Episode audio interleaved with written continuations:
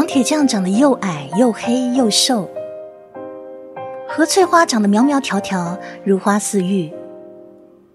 他们俩好像一个在地上，一个在天上，怎么会手牵手步入洞房呢？是前世的情缘未了，还是月老搭错红线？这谁也说不清，道不明。在洞房花烛夜，王铁匠乐了，烈酒烧红的脸笑开了花。何翠花却哭了，如何忍受这黑不溜秋的瘦猴糟蹋呢？她只怨自己命苦，爹妈死得早，家里穷，于是出嫁换点彩礼为哥哥娶嫂。之后嫁鸡随鸡，嫁狗随狗吧。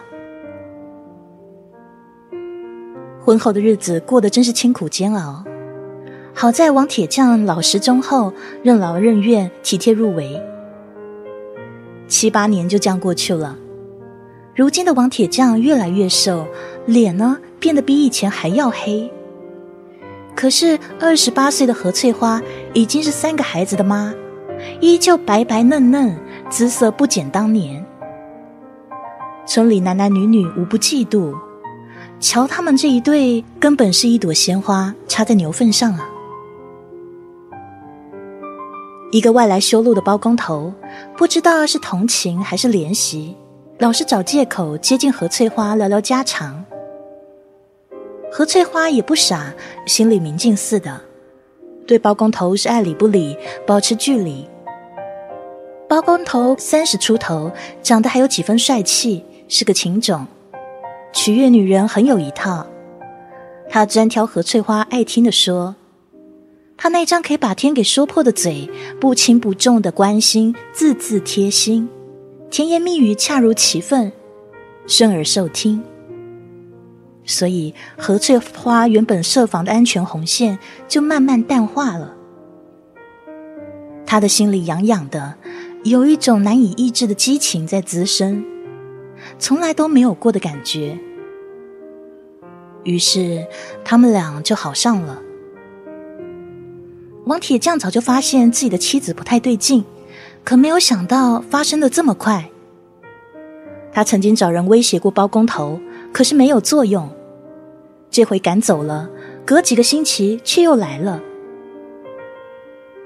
包工头就像探亲似的，一来就小住几天。当然不是白吃白喝，每回都带上许多好东西。肉啊米的，孩子穿的玩的，更少不了一些金银首饰。王铁匠没给好脸色，他根本恨死了包工头。他默默忍受着，不敢怨妻子，只希望枕边人不要离他而去，一块把孩子拉扯大就好。可是屋漏偏逢连夜雨，不幸的事还是终于发生了。何翠花趁他不在家的时候，背上了还在吃奶的孩子，其他什么都没带，跟那包工头一块私奔了。何翠花的这一走，音讯全无，无处可寻。这女人的离走，到底是她无情，还是落下的孩子可怜，又或者是王铁匠可悲呢？这件事，村中的女人不知道又要谈论多久了。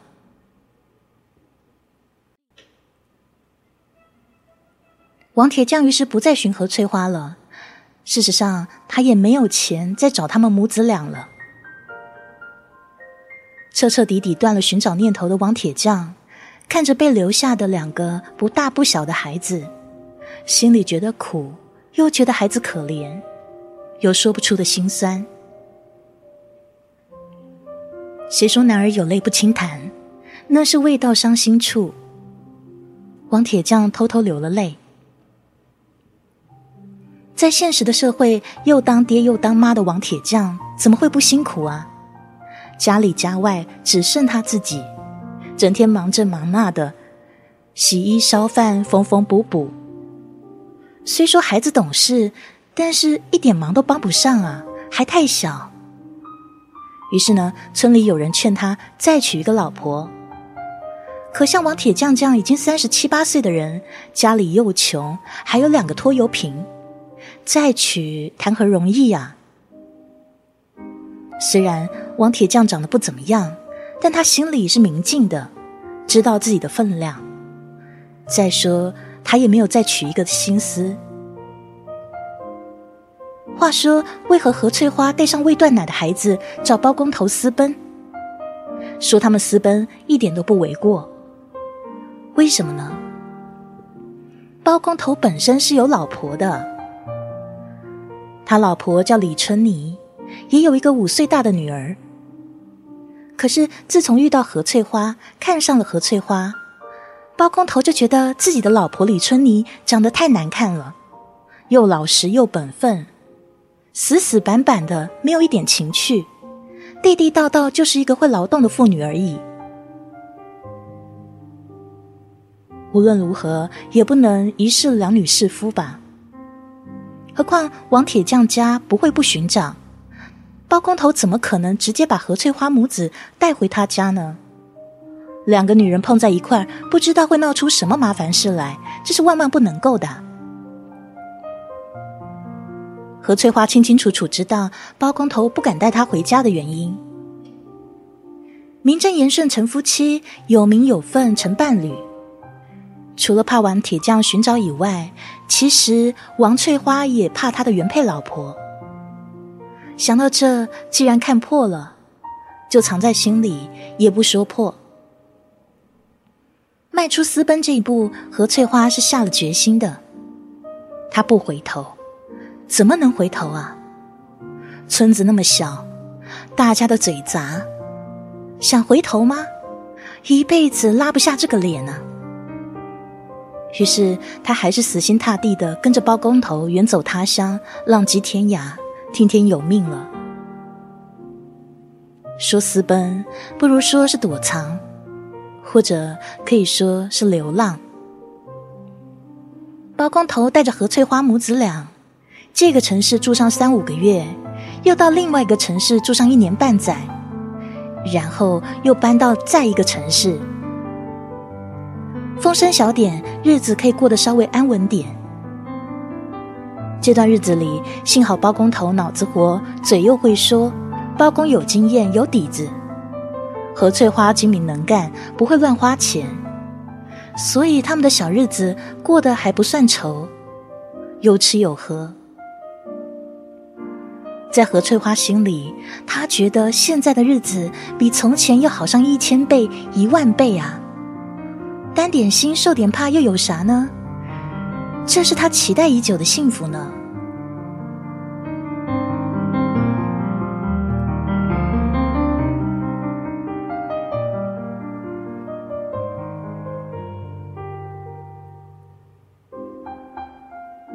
私奔又不能当饭吃，也不能当衣穿。随着时光流逝，人们早就把这件事淡忘了。当然，王铁匠跟李春妮这两个受害人是不会忘记的。私奔这件事，就像烧红的铁块，在他们心上烙下深深的印记。他们是同病相怜，有共同的牵挂，甚至可以说有共同的恨。该死的狗男女，死到哪去了？何翠花跟着包工头东躲西藏。在城市与城市间流荡，什么风风雨雨没见过？他目睹他目睹过偏远山区的贫困，惊叹过大城市的繁华，见证了冰冷的目光，也看到人世间还有善良的心。他见了世面，长了见识，学会自我保护，也学会去过城里人的生活，习惯了繁华的生活，习惯了梳妆打扮、涂脂抹粉。化淡妆，短短两三年，脱胎换骨的何翠花就像变了个人似的，已经不是以前的农村妇女了，活脱脱的一个东方性感美女，为人处事更圆润、更老练。更自豪的还是包工头，自己的女人上得厅堂，下得厨房，在生意老板面前不娇不媚、落落大方。逢场作戏，游刃有余，逢人就夸我有一个好老婆。大哥，好酒量，好人品啊！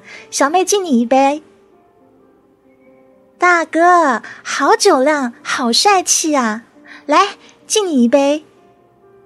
何翠花叫的是脆生生、亲亲热热的，深深柔情似水，哪个老板不喝啊？就这么喝了一杯又一杯，喝的脸上红霞飞。在第四个年头，好个何翠花，好个包工头，简直是最佳搭档，夫唱妇和。他们拿下了高速路的修建合同。苦心经营，一年下来赚了两三百万。何翠花不愧是天生就会做生意的奇才，只要有他在，没有谈不成的生意；只要有他在，没有做不好的工程。这个乡下长大的女人，虽然大字不识几个，但是她特会说，会关心，会体贴，又会看人脸色，把工人当自家的兄弟看待。工人们也都佩服他，听他指挥，甚至迷恋他。自己的老板、老板娘心眼好，工人们觉得在他们手下做事很踏实，有劳有得，多劳多得，不担心拿不到工钱。这段日子，何翠花很累，但是她累得开心，累得高兴，总是有使不完的劲。她曾经半开玩笑的说。这是爱的力量。他的日子越过越有滋味，生意越做越大，越做越红火，逐渐朝富婆迈进。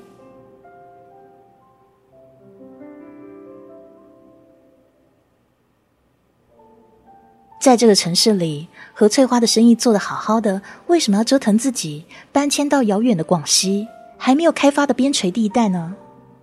这又是他一个重大抉择啊！一块做生意的朋友弄不明白，都好心劝诫他，要他谨慎点好。这不是小事啊！不要只听别人说，还是亲自考察过，考察过后再做决定吧。包工头丈二摸不着脑袋，只同意让何翠花去考察。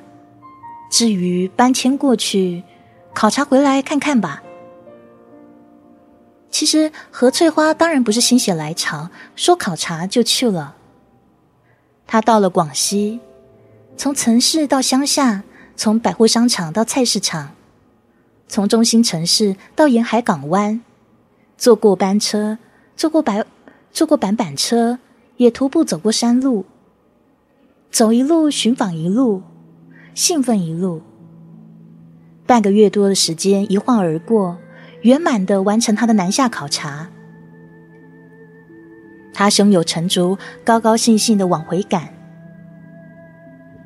在床头，何翠花兴致勃勃把他考察的情况一五一十说给包工头听，越讲越分析，真是头头是道。他说那里是好山水、好风景、好民风，那光灿灿的南珠，软绵绵的银滩，一望无际的大海。老方就是包工头，听得如痴如醉，简直像听说书一样，频频点头，完全赞同。他狠狠亲了何翠花一口：“我不在，你想我不啊？你看我想不想你啊？”两三个月的打理，南迁的准备都就绪了，就待一个好日子。何翠花一家又上路了，他们心里怀着美好的憧憬，包包里多了几张银卡，风风火火的往赶往广西赶。一路上把包工头给累坏了，挂号住店是他的事，排队买票是他的事，下车提行李也是他的事。每回下了车，包工头左手一个包，右手一个包，走在前头，时不时回头看看。看何翠花牵着儿子跟上来没？终于，他们到了广西，按何翠花选定的，在其中一个城市安定下来。靠山吃山，靠水喝水，走到哪山就唱哪山的歌。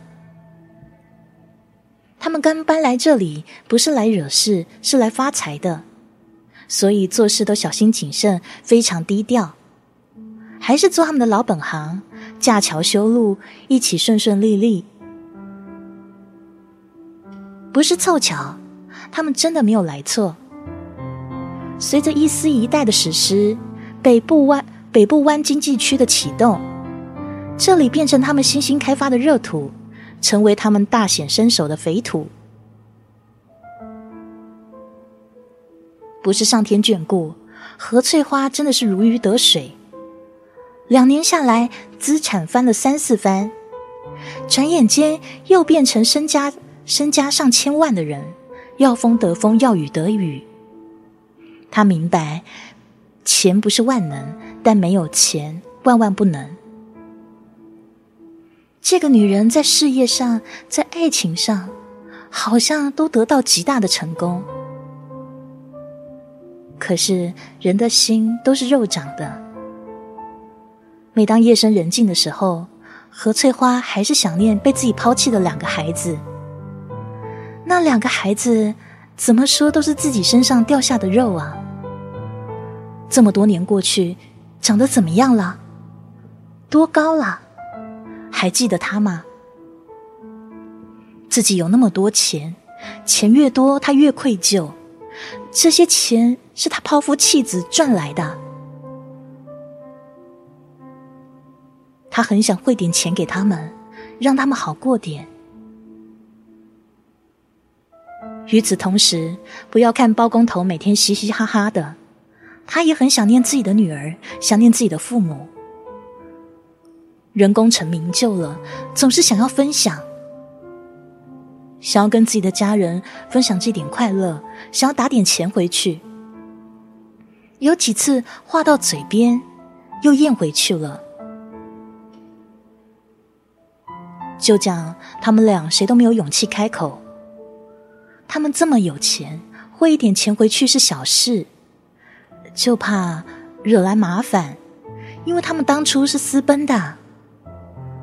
要是以前的伴侣找上门，这该如何下台？如何收场？他们都心知肚明，心照不宣。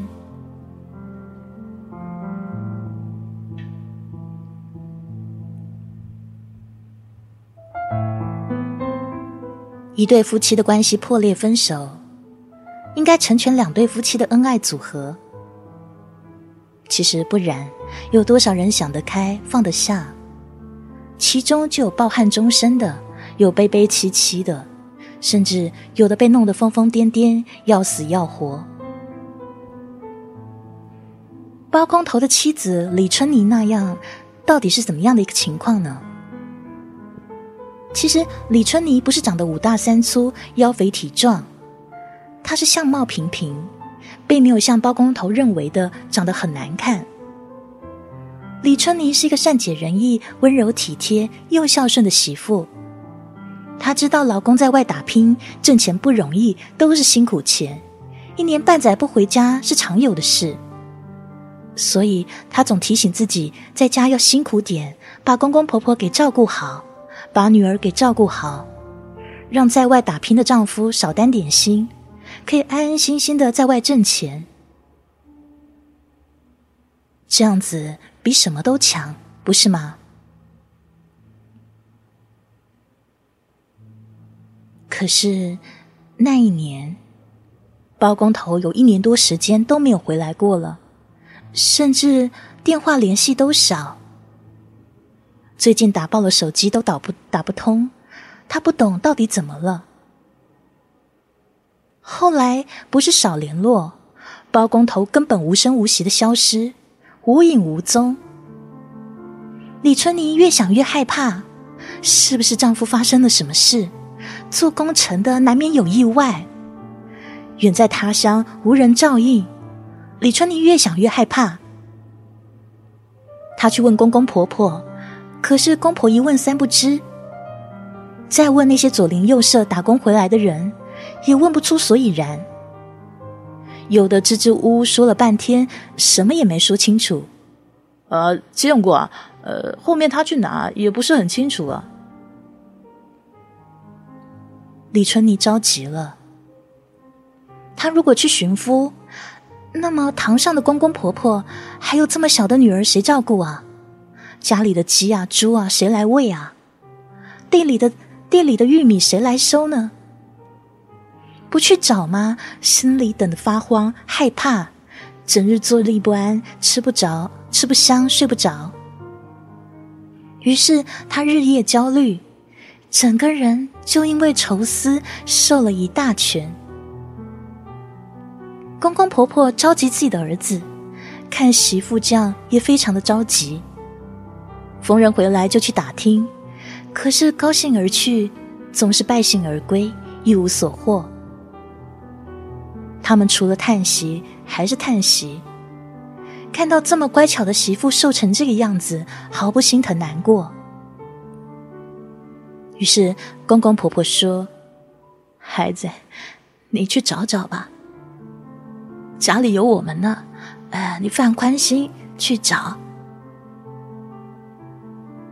公公婆婆这么一说，李春妮终于拿定主意，准备明天一早就出门找找，不管丈夫是死是是活。她上路寻夫了，顶着烈阳走一路问一路。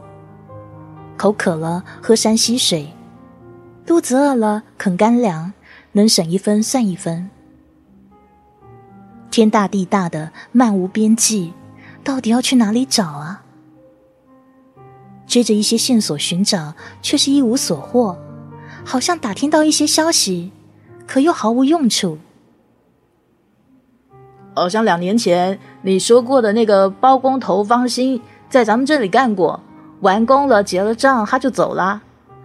他没回家，去哪了呢？这这我们怎么晓得呢？嗨，你还是去其他地方找看看。李春妮就从乡下一路找到县城，从这个县城又找到那个县城，找啊找的，一路上不知吃了多少苦，遭了多少罪，仍旧是毫无音讯，而且变得越来越瘦。有些好心人说：“你男人怕带上外头的女人私奔了吧？你就别找了。这么久了，你上哪找啊？干粮能支撑多久呢？早就吃完了。现在坐车住店要钱，吃碗面条也要钱。眼看带的钱没剩下多少，李春妮好不着急。这死鬼！”到底在哪呀？电话也打不通，人呢？他问天天不应，问地地不灵，他真的很绝望，伤伤心心的往家赶。今天不知是八月几号，也不知什么时辰，只知太阳偏西，晒得火辣辣。李春妮下了车。拖着疲惫的身子，跌跌撞撞走在回家小路上。春妮妹子啊，回来啦！啊，找到你丈夫没有啊？春妮埋着头，只管走她的路。其他的一切，她什么都没听到，什么也没看见。这是一条差不多一里路程的小路，李春妮走走停停，喘喘息息。